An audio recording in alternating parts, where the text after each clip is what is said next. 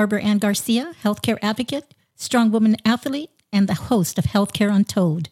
Healthcare Untold is a podcast dedicated to giving voice to everyday heroes and their untold health stories that can improve healthcare to our most vulnerable communities. It is April 1st, 2020. With me today is Eileen Donnelly. Eileen is a physician assistant at the Santa Cruz Community Health Clinic in Santa Cruz, California. Eileen's been a primary care provider in community health and migrant health for 38 years. She's dedicated herself to many families in the Santa Cruz area and has provided primary care to some families for five generations. Five generations. Eileen and I worked together for over a decade when I was the executive director of Salud para la Gente in Watsonville, California, where we served thousands of farm worker families together. So, welcome, Eileen, and it's a great honor to welcome you to Healthcare Untold. Hi, Barbara. I wish we were getting to do this in person, but thank goodness for all this technology we have right now. Absolutely. And I know we're going to hear a little bit more about that um, and how you're providing care for people today. So, Eileen, uh, we're going on our third week of sheltering in place against COVID 19, which is so important to do to ensure that, uh, you know, we uh, don't have as many people getting infected. How are you doing? Um, personally, I am doing okay. Um, I was lucky enough right before this all started at the end of February and early March to go on a two week trip to Africa with my daughter.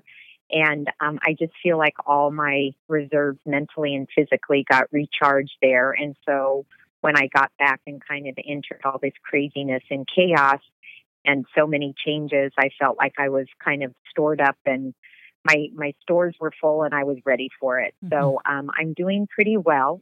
Um, every day is um, we have to be very flexible. There's a lot of changes, a lot of variation in emotions, but um, overall, I'm doing pretty well right now. Well, I'm so um, happy for that, Eileen, because you're so important for so many families in the Santa Cruz area. I know that you care primarily for children. Um, uh, but how has your practice changed due to the COVID 19?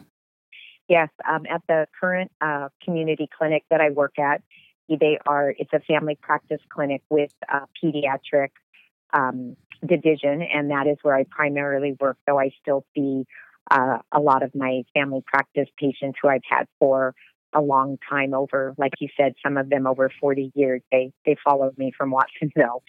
So um, what has changed for us is about three weeks ago, um, we started to do very, very heavy triaging on the phone and basically stopped letting, and we just started to do everything by phone and stopped letting anyone with symptoms or who were sick into our clinics.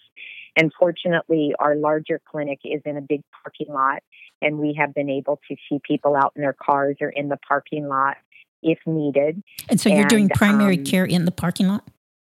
uh, we do go out to people's cars and um, see them. We also have like a, a tent area that we can see them out in their cars and test them if needed. And then we are doing the rest of our primary care by telephonic visits. Um, so, for example, on Monday, I saw 19 patients, and 16 of them were by phone, and then three were in person. And what our clinic has done um, starting this week, and again, it's just a changing landscape, is we are lucky enough to have two separate clinic sites. And our larger one that I mentioned, that is in a large parking lot, has become kind of the COVID respiratory sick clinic. And our other clinic is our kind of healthy, clean clinic. And that is where I have been assigned starting this week. And we are seeing newborns. There are babies being born. And also, we have uh, made a decision at our clinic we need to continue to immunize. We are doing immunizations um, for kids under five. And then again, if we absolutely need to see somebody, and prenatal care also at that clinic to try to be able to continue to uh, provide that health care. So, Eileen, you're kind of a veteran of um, pandemics and disasters. Um, you and I worked on uh, the Loma Prieta earthquake together, and we also responded to several floods in that community. Um, tell us a little bit about what you've seen and how did that um, get you ready for this um, pandemic? Well, um, as I had mentioned to you before, as soon as this happened, I thought I've got to call Barbara because this is reminding me so much of the 1989 right. um, earthquake where there was just no business as usual. Uh, we were on our own, um, again, kind of unforeseen because it was new for all of us. We just really, people could not even get across town. And so we just had to set up at the clinic and just start taking care of people and we were on our own. And this again is different in that it's an extended emergency. It's different, but it is also uh, no business as usual in healthcare and having to kind of uh, reinvent. And we are getting a lot of guidelines from the CDC, from our county public health. But again, our clinic is having to decide for our facility and our patients within those guidelines what's the best way for us to respond. And you know, the fact that you know your patients so well, um, how has this uh, new telemedicine uh, been for you? And, and we're not talking about visual, we're talking about actual telephone, right? Yeah, yeah. So the the uh, visits are conducted by phone, and it really is so helpful to know patients and to know families. Again, um, many of these I uh, families I've known for you know over 20, 30 years, and to know already um, you know what's going on in their families, how many children they have, what already are their uh, challenges. At our pediatric clinic, we see a lot of families with children with special needs, and they face these daily challenges. And then to have this on top of it is just an extra um, challenge, but to know them and to know their histories, it's been so beneficial to be able to guide them. And often, again, one phone call leads into, um, you know, two or three visits for the other kids or other members of the families and what their needs are at this time, also. Right. And during the Loma Prieta earthquake, um, we ended up uh, setting up the clinic for 24 hours a day because we didn't quite know we got some information from the local hospital that you know they were getting overwhelmed. And so we felt like at salud that if we could stay open for those many hours i think we went on 12 hour shifts um, to really ensure that we were getting people uh, taking people out of that uh, emergency room line. Um, i think it sounds like you're doing the same thing uh, with your clinics. How, how, how do you think you're impacting hospital well, I do. I had seen an article in the Los Angeles Times that uh, was saying that health clinics, you know, are just playing a pivotal role here, and I really see it here in our community. Um, one of the things that we know is that um, people notoriously use emergency rooms out of convenience, lack of education, not having a medical home for things that are not true emergencies. And we started very, very early on in this, educating our patients to not go to the uh, hospital right now. Um, and hopefully, this is a behavior that will stick into the future, but do not go to the emergency room unless it's a true emergency, to call us, to call the nurse advice lines that we have available. And it really, um, pretty much the visits that are non emergent have come to a halt at our local hospital, and we feel very proud of our patients and our families and um, see that that education piece is really, really paying off. And I think that it's freeing up hospitals to focus on the care that they need to give. Absolutely. And, you know, we can't say enough about community clinics uh, throughout the country, Eileen. Um, some of them serving communities for over 50 years, and providers like yourself who have uh, just an intimate knowledge of these families and their needs. I, I, assume that, you know, you're also having to ensure that people have other, um, and this is always the community clinic's role, is being the entry point for networks of other services that you know your families need. How, how has that happened for you in um, the Santa Cruz area? Well, again, our clinic has um, outreach workers that we have full time who are trying to help people with enrollment for medical care. They help them with other housing issues. Um, but during this time, we just really, really stepped it up. We are doing uh, uh, weekly uh, food, di- food distribution at one of our clinic sites with our local uh, Second Harvest Food Bank um, every phone call that I make, and I know that other providers and clinic staff are making, we're asking people about uh, food scarcity. Do they know the resources, um, their housing, um, what else they need besides their health care? Because again, them knowing us and having that shared history, um, it really is just a great way to be able for them to get the information from a reliable source and to be able to guide them in the best way to get the resources that uh, are needed right now. And what do you see are some of the greatest needs of your families today, Eileen? Well, I think again, we uh, serve a lot of service workers, uh, farm workers, people, many who are undocumented, uh, many who uh, do not have extra resources to fall back on. So the uh, COVID virus is a fear for them, but also I think hunger, uh, not having homes, not being able to provide for their families or their children are paramount right now. And we are trying to make sure that we're addressing them that with them as long along with their healthcare needs. Absolutely.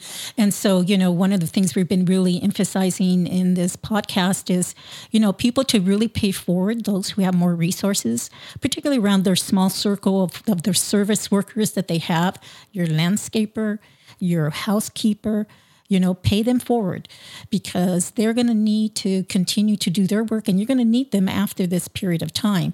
Also um, you know you if any of you get have trainers at the gym they none of these folks have sick time or vacation time and they depend on you to be able to serve them. So we really want to encourage the audience especially those with more resources to really pay it forward and uh, really support the nonprofits um, in the santa cruz area and, and the food banks because they are going going to be serving uh, the most uh, needed um, services for people. You know, you know, when we did the earthquake and the floods, one of the things we really acknowledged was that the people who already have um, the underserved individuals in our communities, those who don't have as many resources, during a disaster like this and, and an emergency, those are the greatest people who are in the greatest need. And, you know, I found that uh, many people will reach and uh, be able to serve and help during this kind of period of time. so we really encourage people with extra resources to really provide donations and support to their local nonprofits and their local food banks.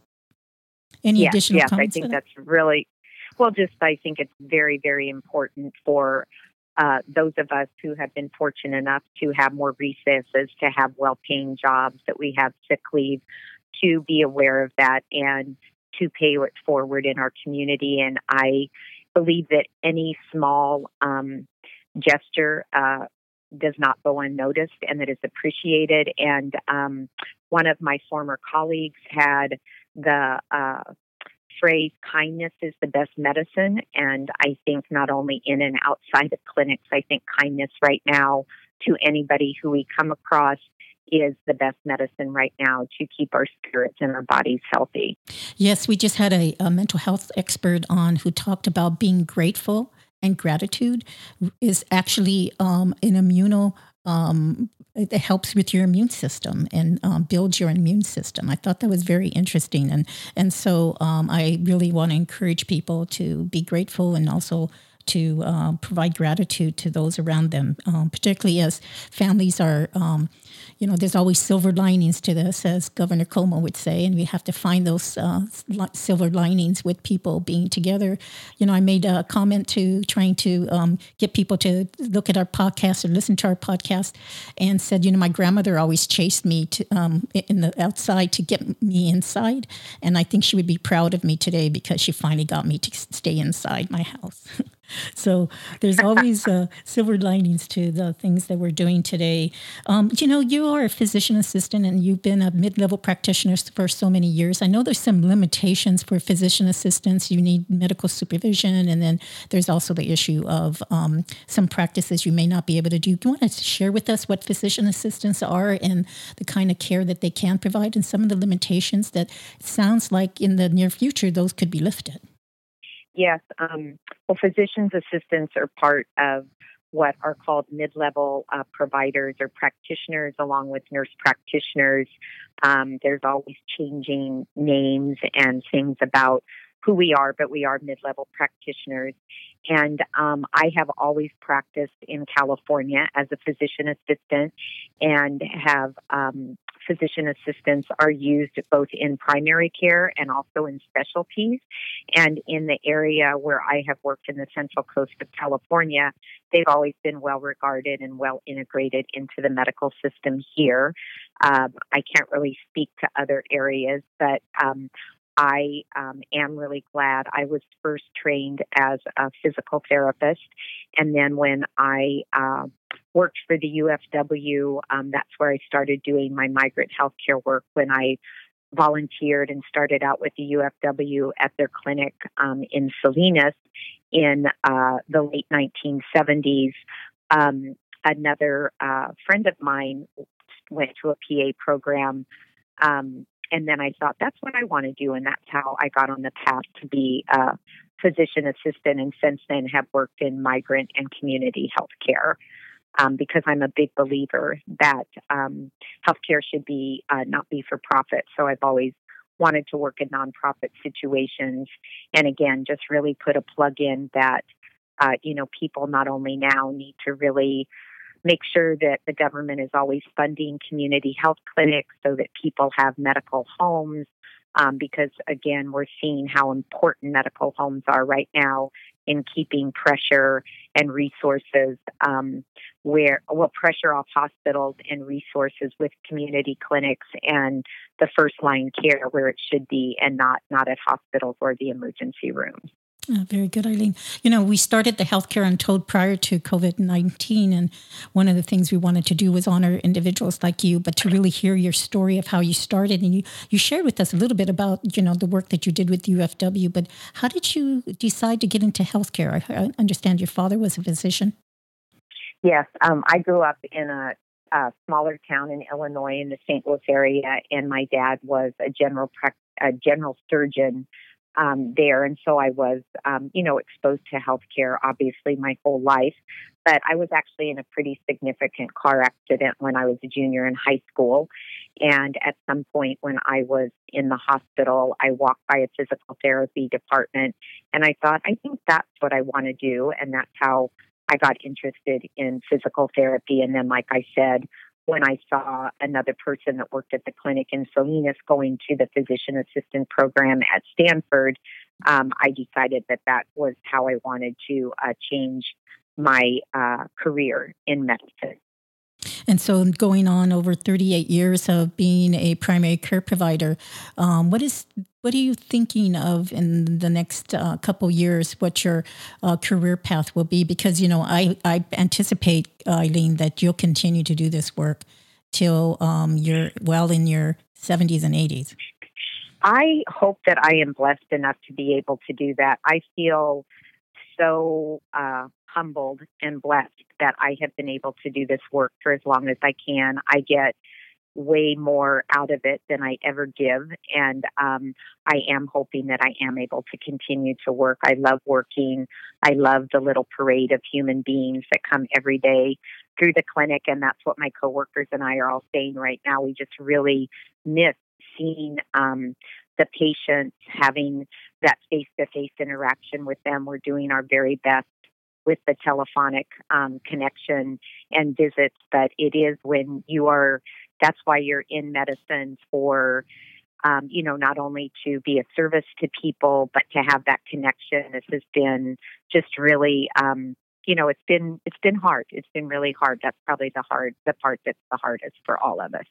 Yeah, and I, am sure you're concerned for your own safety, and uh, I I know that you're um, working really hard, and we really um, want to honor you, Eileen, for the work. And this is what Healthcare Untold is. You know, when I worked with you with farm workers, you know, it was incredible when we um, would have um, these individuals who didn't have a lot. And uh, I know you and I worked in the migrant camps as, as well, um, and really seeing how many people there were in the migrant camps, and but yet there was is this um, such a wonderful um, expression of love and sharing. You know, um, I've gone into farm worker homes um, to talk to them about nutrition and end up eating with them and them feeding us. Um, and uh, it's always a great honor to work for farm workers because, and I know you know this because you still serve them uh, so well, that um, all the food that we're eating today um, is somebody packed it, somebody picked it, somebody grew it. And mostly those are farm workers. And um, it's in a community that, as we know, in the middle of disasters, um, this is the kind of community that can be overlooked. Um, and it is also that community that at times has different legal statuses. And so people, even if they are in the midst of trying to get immigration, are always concerned about seeking services. Um, and so um, I wanted just to share with you a little bit, or have you share with us, Eileen, about farm workers and that commitment you've made to that population um, over the many years. Uh, I know both of us did uh, so much work for those communities, and we gained so much for the kind of work because of just the wonderful work ethic that these individuals have. And, you know, with un poquito, they give a lot. With just a little bit, they always are giving others. So, um, share with me some of your comp- your thoughts about that. Yes, they are um, very, very generous in spirit and um, they are very giving. And like I said, that's why I feel so fortunate. I have been given back tenfold anything that I have given to the community, um, you know, in these these years that I have been a medical provider. Um, and yes, we need to really remember the importance we are being fed. Our nation is being fed because of farm workers and farmers, and we need to remember this that they need um, you know, decent, they need a living wage, they need decent work conditions, they need decent housing, access to health care, no matter what their documentation status is. And we have to remember that, um, you know, long after this uh, pandemic is, is, uh, you know, at a different level and has passed. Um, and yes, it, it, there's just there is just such a generosity of spirit that I feel so fortunate to have have it when you have already been there serving people um, for years and years during a time like this. They trust you. They're going to come forward because people who are undocumented right now are afraid um, to access health care uh, because of the climate of our government and um, what has been um, happening over the last three or four years, uh, the changes in our attitudes toward immigrants at the government level. And so I think it's really, really important that there are groups and community clinics like ours that people will come forward and there is the trust there because as we know, um, COVID knows no no boundaries about who it's going to affect. That's right. It's pretty blind to class, race, and uh, conditions. So documentation, documentation, yeah. absolutely. And so I think that's a common love that we have had, uh, Eileen, is for the farm worker community. And um, you know, on behalf of Healthcare Untold, I really want to thank you uh, so much for the number of years of your service. Um, and uh, if anybody, I've watched Eileen and her care. Uh, she's just a wonderful practitioner, very warm, and the and the um, you know as she has to give people direct orders of what they have to do for their care. Um, they, I always watch them um, really uh, admire her and also trust her. So Eileen, one of our heroes in healthcare, thank you so much for being with us today uh, on Healthcare Untold.